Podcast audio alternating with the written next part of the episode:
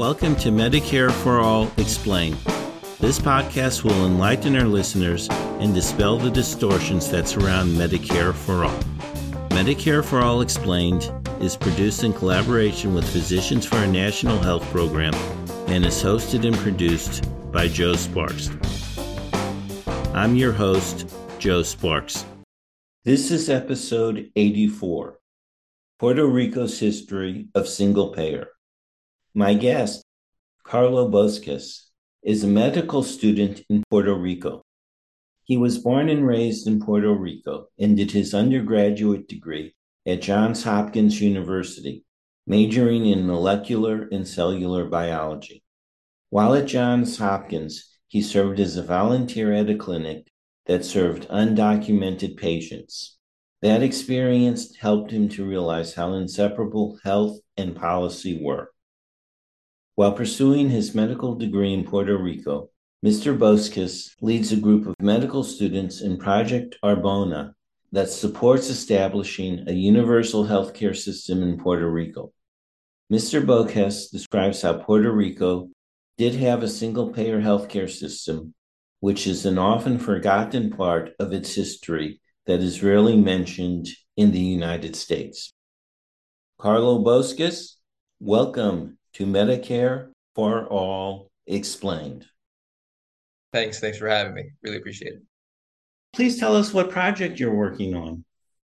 So uh, basically, I'm uh, currently part of Proyecto Arbona, which translates to English uh, as Project Arbona or Arbona Project, which is basically an organization of medical students that seeks to advance here in Puerto Rico the dialogue, the public discourse regarding universal healthcare. We're looking to push uh, that sort of system here on the island, given that you know we have so many people in Puerto Rico that uh, lack healthcare coverage, and so many people that have you know healthcare coverage, but it, it's not of quality. It's not something that really allows them to get that service they need. So Proyecto Arbona basically seeks to create that dialogue in the public, find acceptance within political movements as well. You know, push it into the mainstream dialogue, and it's basically right now an educational endeavor. It's also a political endeavor. You know, we're we're meeting with uh, politicians from all the parties on the island to to sort of explain what our ideas are. So that's basically what we are. And our name, uh, Proyecto Arbona, Project Arbona, uh, comes in honor of Dr. Guillermo Arbona, which was the Secretary of Health Puerto Rico back in 1957 that's when he started uh, Secretary of Health, and he was the person that established the single payer system, the universal healthcare system that we used to have in Puerto Rico. And we're trying to carry on his legacy. You know, it's it's a forgotten legacy. It's not something that's really talked about nowadays in, in Puerto Rico, much less in the United States. But uh, we're trying to, you know, carry his legacy and and and hopefully establish a universal healthcare system eventually in, in the island once again. Yeah, we're working on getting one in the United States. But you bring up a very interesting point. So you said that Puerto Rico had a single payer healthcare system. Could you talk a little about the history, about when that started and when it ended, and maybe just some of the health outcomes? Yeah, so so I think the uh, interesting thing here, right, is that Puerto Rico has been a colony for its entire existence, right? You know, ever since uh, the first settlers came here from Spain, uh, we used to have, you know, uh, indigenous uh, people here, native people, uh, the Tainos, they were called. Uh, they lived here, but, you know, the Spaniards came and, and, and arrived to the island, and we have this very long history of colonialism where we really haven't been anything else besides a colony. So under Spain up until 1898, which was when the the, the Spanish American War. Yeah, that's that's when that took place, and uh, that's when uh, Puerto Rico basically was transferred from Spain to the United States, and uh, it basically created this sort of issue in in the United States where it's like we don't want to accept this place as a state. You know, we don't want to bring it into the union. We also don't want to let go of Puerto Rico because, you know, back in, in the day, it used to have strategic objectives. It was in the Caribbean, and during mm-hmm. World War One, it was an important base. World War Two as well. So it, it, it had its purpose, but obviously, given the differences in culture and you know, the, the racism that, you know, frankly kind of existed uh, back in the day in, a lot stronger way than it may, may exist right now, in a lot more overt way.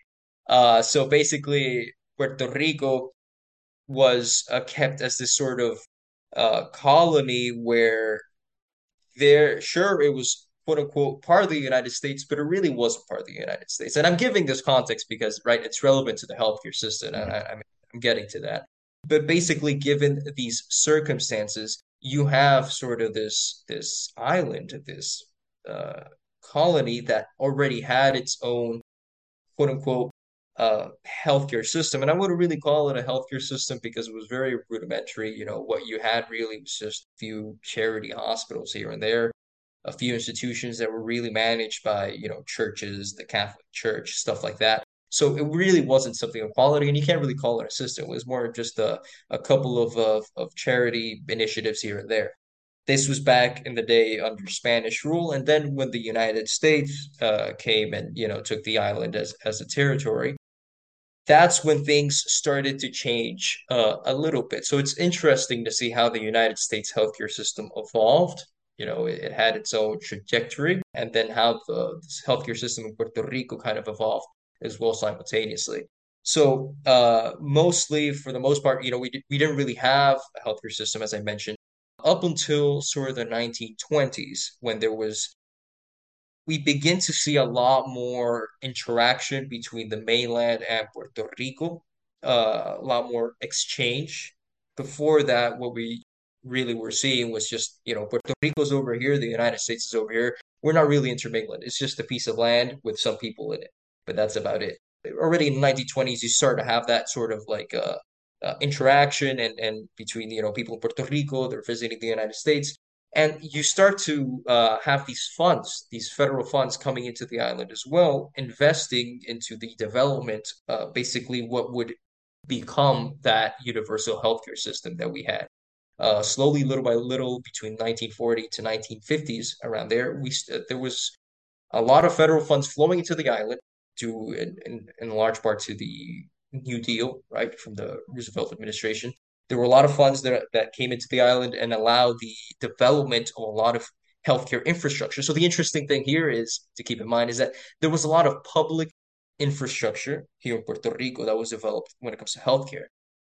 But in the United States, you actually don't really see that investment in, into public infrastructure. And that's because over here uh, in Puerto Rico, there was a strong focus in, in developing that purposely developing that public infrastructure. You really had a, a lot more control from that sort of more progressive left wing of, of the Roosevelt administration. They were actually the ones that were that were dealing with a lot of affairs in Puerto Rico. And um, the interesting thing is, you know, you have this sort of healthier system that's kind of it's not fully formed. It's not really a system yet. It's just a patchwork of a lot of different public providers, but they all respond to different agencies, be it federal, be it local, and they weren't really integrated into what would be called the system. And it really wasn't complete. You still didn't have a lot of hospitals or, or clinics that were accessible to the majority of the population. This started to change mainly in 1940s and 50s when uh, what is called the Sistema Arbona, when that was established. The Sistema Arbona or the Arbona system was established in part by the Dr. Guillermo Arbona, which was, as I mentioned, the Secretary of Health of Puerto Rico back in 1957, but he was working in, in the sec- in the Department of Health of Puerto Rico uh, since the 1940s as well, uh, developing basically this this integrated healthcare system. It was a regionalized healthcare system where you divided Puerto Rico into different regions, and you, depending on the necessities of each region, right, you would uh, assign uh, a hospital, for example, a regional hospital. You would build a hospital using mostly federal funds and some local funds as well. And that's when you really have the development of that uh, public provision of healthcare services and that universal healthcare system. So it was basically uh, free when you're using the service itself. So you could visit any clinic, be it a primary care clinic, which were called the CDTs, in Spanish, Clínica de Diagnóstico y Tratamiento, in English, uh, the diagnostic and treatment clinics, which were basically primary care centers, but they had a lot of services integrated, including actually emergency services. So they were a lot of them were open 24 hours, and every single municipality on the island had a CDT established. And this was uh, this was basically the, the, the culmination of a lot of years of of development of this infrastructure finally coming together to create what is this integrated universal healthcare system. And the vast majority of people in Puerto Rico, more than 80% of the people in the island, used this system to receive their health care. There was a very small private sector, which was only available to people that had the resources to pay, right? But mostly the, the vast majority of healthcare services were delivered under this system, and it was actually very successful from the 1940s, which was when it was beginning to be established. You had this sort of explosion of, of, of provision of healthcare services, uh, this heavy focus on preventive services as well. But basically, you have this sort of integration of public health as well into the healthcare system. So that's something that we don't really see uh, nowadays in the healthcare system here in Puerto Rico or in the United States. So you have this increase in life expectancies from the 1940s to the 1970s, where you see an increase in life expectancy of around 26 years, which actually result in Puerto Rico being the 14th country in the world when it comes to life expectancy.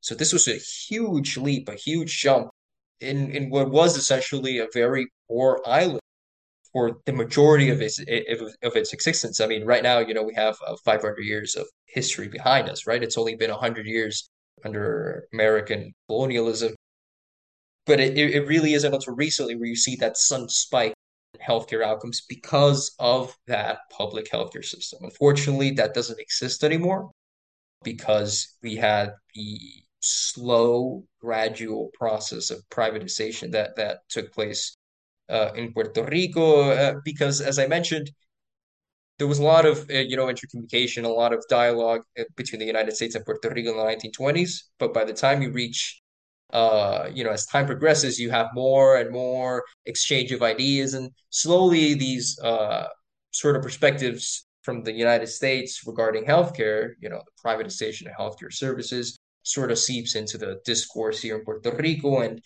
that combined with local uh, deficiencies when it comes to actually managing this public healthcare system resulted in the, the slow privatization that culminated in 1993. So they privatized nearly all of the CDTs, which were the primary healthcare clinics. Uh, they privatized most of the hospitals as well. And now what you have is is a very similar healthcare system to what you have in the United States. So that's basically a brief rundown of, you know, I, I included Puerto Rico history, Puerto Rican history in there, United States history, and uh, up until what we have right now. So that's that's that's a rundown. Well, if you have a healthcare system similar to the United States, you have my sympathy. Um, you mentioned that you went from a public system to a private system it, you said it was a gradual process, but at what point did you start going to the private system? And at what point would you say that you had, what year would you say that you had mostly a private system and the public health system really wasn't there anymore? Yeah. So, so you know, short answer, right? The definite uh, point where we can say, we can point and say, yeah, this is when Sistema Arbona, the Arbona system, kind of went away. It was in 1993. That's when uh, the full blown privatization took place, and that's when Puerto Rico switched completely to the U.S. model of healthcare delivery, right, where it's mainly private providers, and people start, you know, purchasing these private plans, etc. So that that that really that process finalized, concluded, right? I can say back in 1993, but it really started back in the late 1970s. And this was due to a combination of factors. And they're really related to, to the colonial status that, that Puerto Rico has. So, uh, as I mentioned, Puerto Rico has, you know, its separate, distinct culture. It's geographically separated from uh, the United, you know, mainland, continental United States. And uh, due to these differences and, and, and sort of the rejection to the idea of Puerto Rico being part of the United States, there were a couple of Supreme Court decisions called the insular cases, uh, which not only affected Puerto Rico, affected all the territories, you know, the U.S. Virgin Islands, Guam, that basically said that uh, the people in the territories are, you know, aliens. They are not part of the culture of the United States. They do not represent our values, and they cannot you know, take responsibility for themselves. So we have to, you know, sort of, we can't include them, right? We can't bring them into the union. They can't be a state.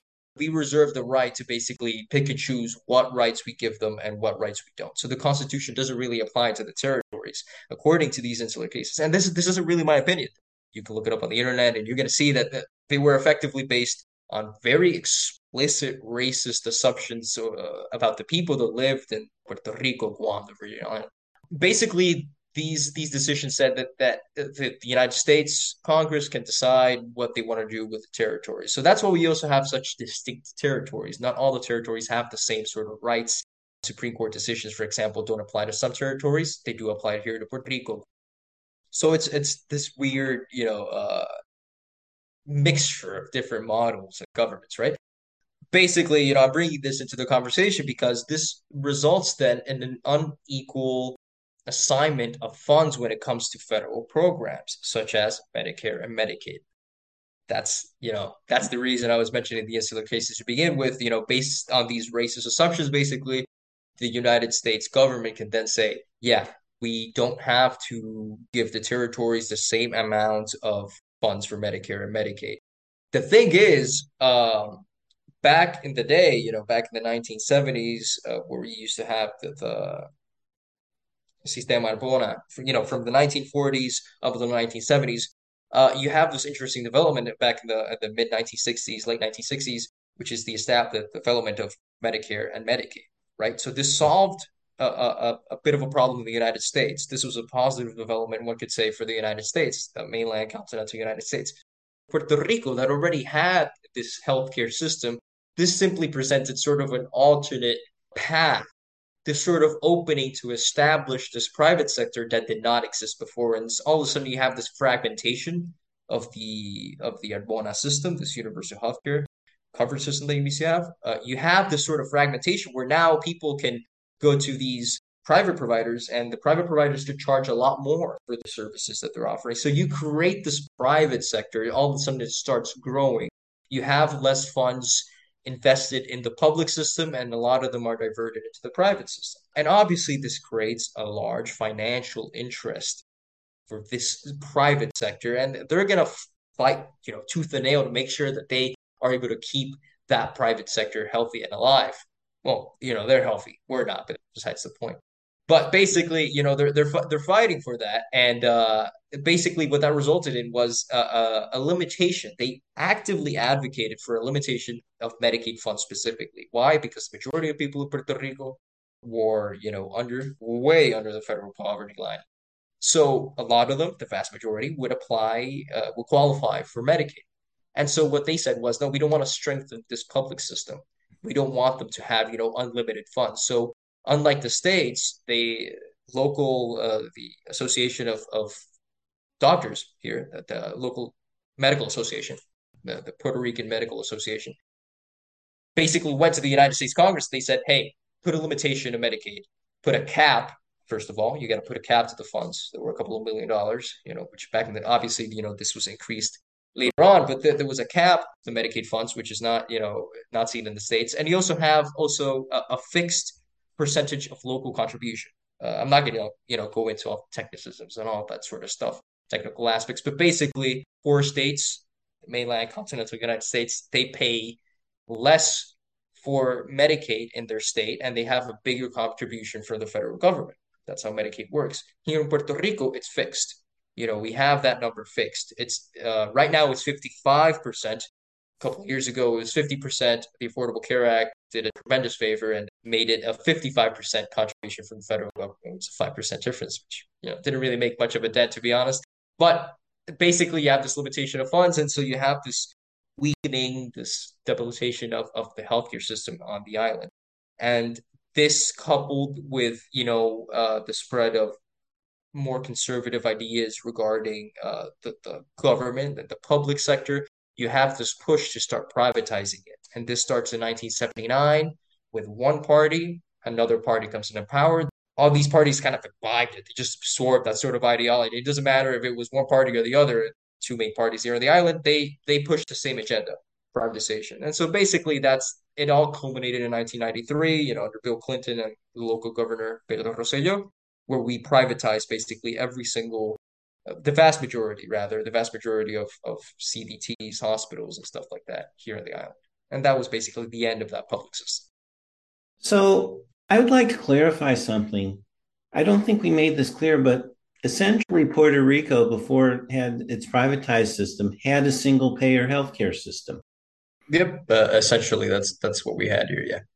And based on what you were saying, it seemed that the doctors and hospitals were run by the government. So it was like the NHS system in Great Britain.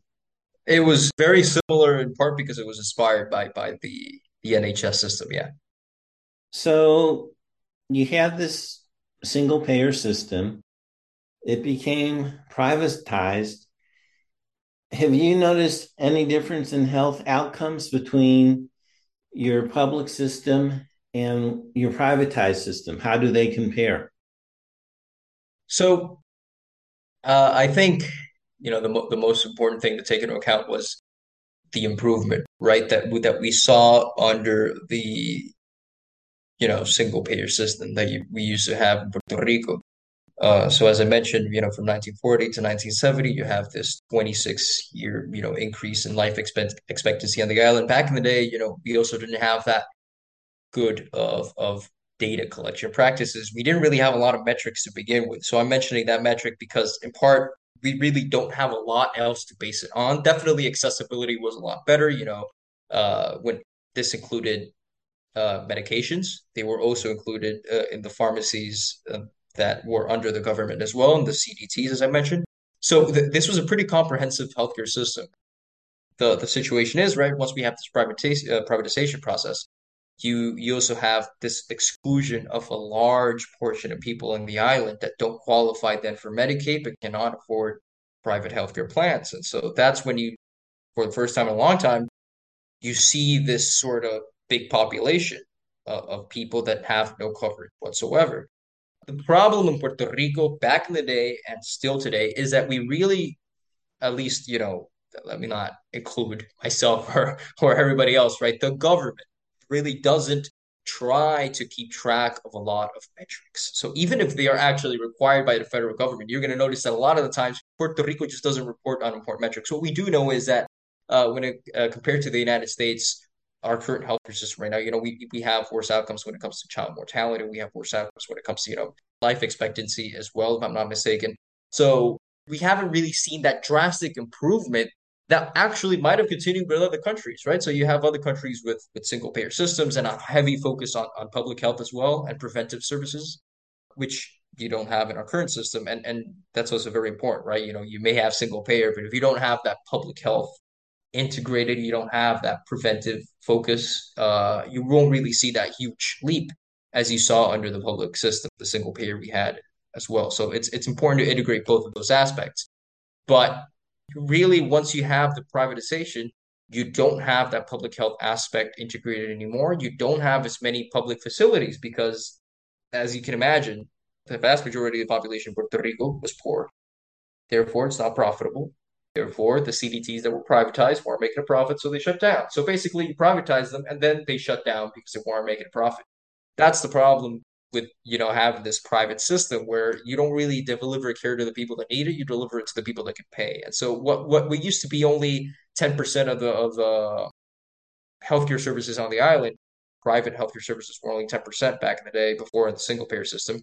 All of a sudden, the entire system was was have these different actors and agents trying to increase their profits and increase how much money they can make. And and so we really haven't seen that drastic increase. We haven't seen that that that continuity that pattern of, improvement. You have not seen it. When you look at other countries with increased life expectancy around the world most of them you know also have that sort of system and we unfortunately abandoned it. So yeah.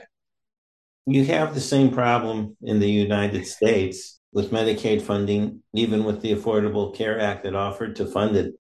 Some yeah. of the Republican states, or what are considered red states, refused to, which I've never understood. Yeah. Actually, do, do you happen to have, uh, I can't off the top of my head remember, but I, I'm pretty sure there was a state where they voted, they, they made a public referendum, right? Mm-hmm. They voted in favor of Medicaid expansion, and then they simply didn't. They just did not do it. Well, interestingly enough, I live in Maryland now, but I'm originally from Missouri. Okay. And there may have been other states that did that, but Missouri was one of the states. I don't like the governor, but finally he said, you know, there were challenges, and finally he said it was the will of the people. He said, we have to do this because it's now in the Constitution. But they tried to avoid it, some of the legislatures. Okay. Yeah, that, that's, I, I read about that. Hell, I'm glad that they're going through with it, that Medicaid expansion. It's just impressive. It's, it's a popular policy. It's something that people need. It's, it's something that will help people. You know, a, a lot of the times in politics and, and, and government, it's kind of hard to, to be sure, you know, is this really going to help people? Or is this just politics? Is this just, you know, playing to my base? But when it comes to healthcare, it's one of those things that's it's very straightforward. Either you're helping people or not. And these sort of initiatives, be it Medicaid expansion, Medicare for all, hopefully, you know, establishing a single payer, this helps people. And, and it shouldn't be an issue of of, you know, conservative, liberal, leftist, or whatever. It should just be a common sense measure. It's, you know, let's just improve the quality of life. And so th- this is basically the reason why I want to start this sort of dialogue between people in the United States, continental United States, and people in Puerto Rico. You know, I'm trying I'm trying to create this this dialogue between universal healthcare movements in the States and Puerto Rico because I think once we, you know, strengthen those ties, make sure that uh, Puerto Rico as well is also included.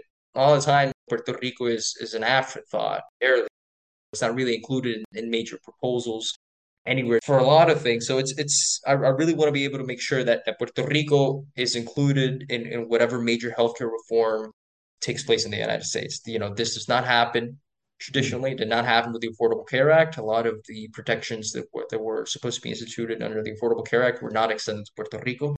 So it's it's it's it's part of you know that outreach. It's necessary to be able to make sure that people in Puerto Rico, as well as the people in the United States, you know, have better healthcare outcomes and a better healthcare system. Yes, and I want to emphasize one point. You said under the single payer system, you had constant improvement. And even today, if you just look at the graphs of the United States, what you'll discover is there was improvement until we started to privatize our system. So, you know, even today, if you look at the US life expectancy, it's lower and has declined for like at least I think a decade, whereas the European countries it has gone up. Now it's slowed, and COVID may have caused some decline. But as you point out, it just shows how ineffective our current healthcare system is. And I'm rambling a bit, but people need to be made aware of that. And one of the things which has fascinated me is I had no idea that Puerto Rico had essentially a single payer healthcare system.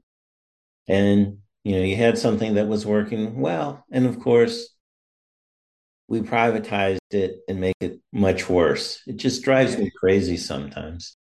It's frustrating and it's it's definitely, you know, a lot of the people that lived under that system, particularly back in the heyday, you know, back when it was doing well, you know, they remember it fondly.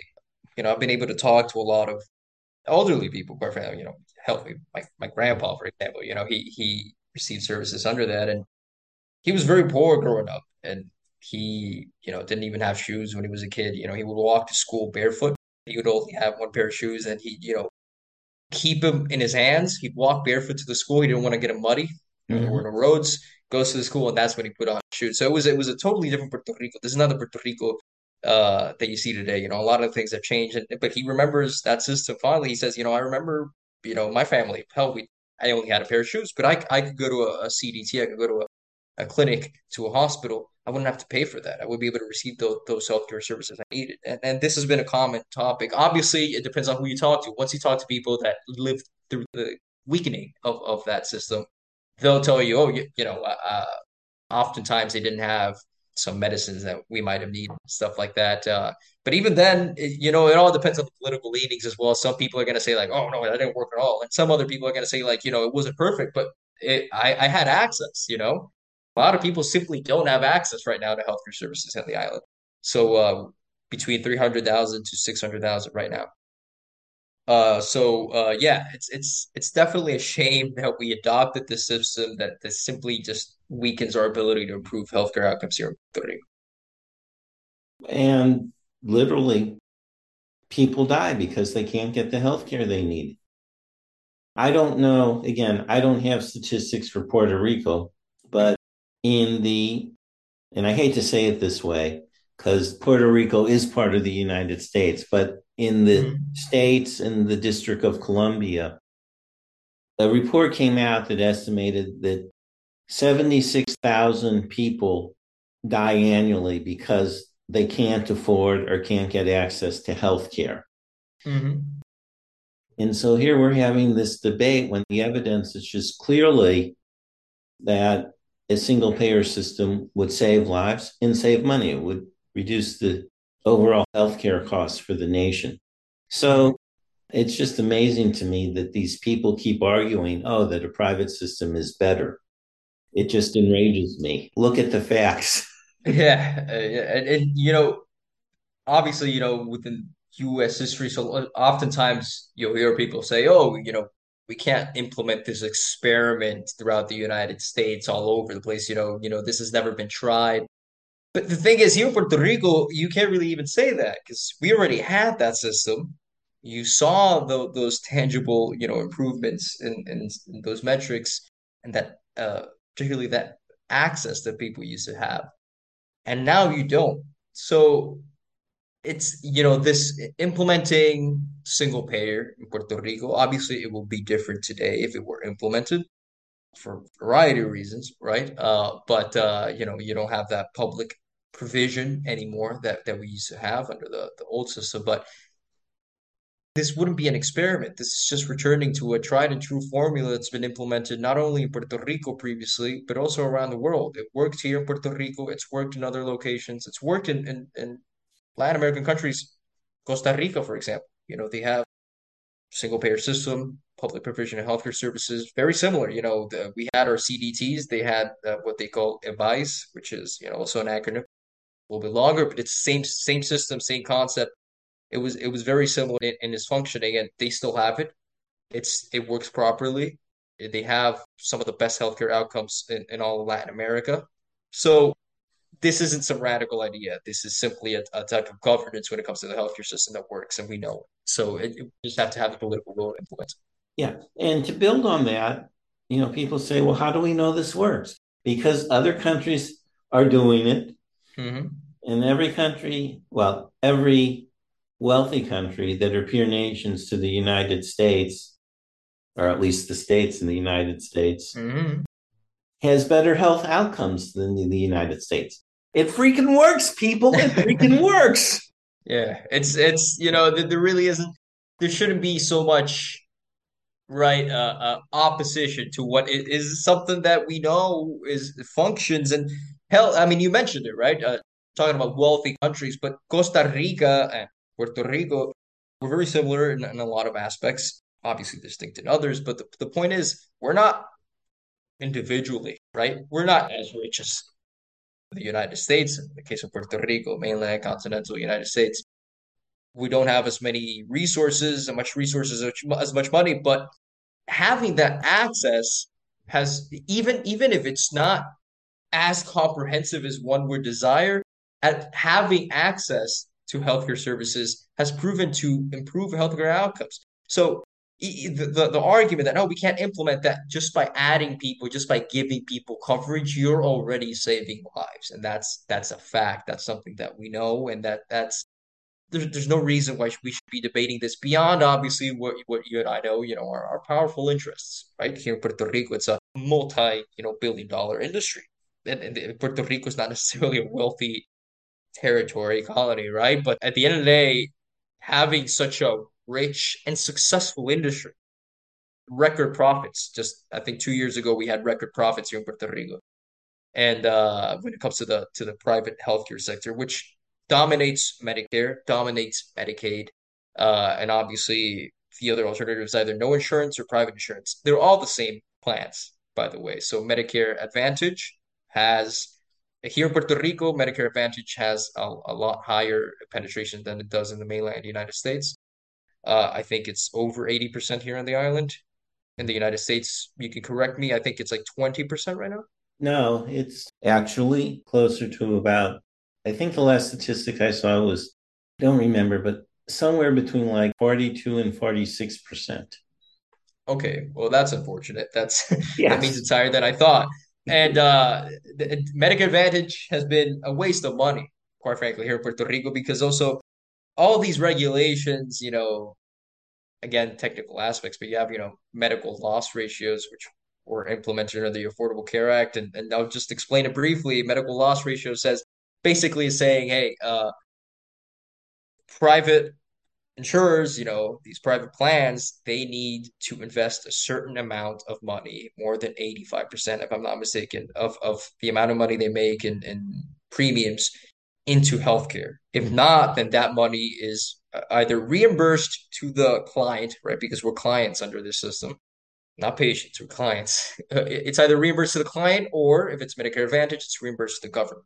Uh, as long as you're either investing it in healthcare services or improving healthcare quality, that counts for that 85%. So the situation is here in Puerto Rico, there's since they have to invest that money, but they are so stringent and in, in spending it. You know, they really don't want to spend it. They're, they're really keeping that wallet close to the pocket. They're, they're they don't want to pay for services then in order to comply with that medical loss ratio with, with those with those statutes from from the affordable care act one of the few things that actually did apply to puerto rico from the affordable care act in order to comply with that they're just literally handing money to uh, medicare advantage patients and saying here you go $500 monthly.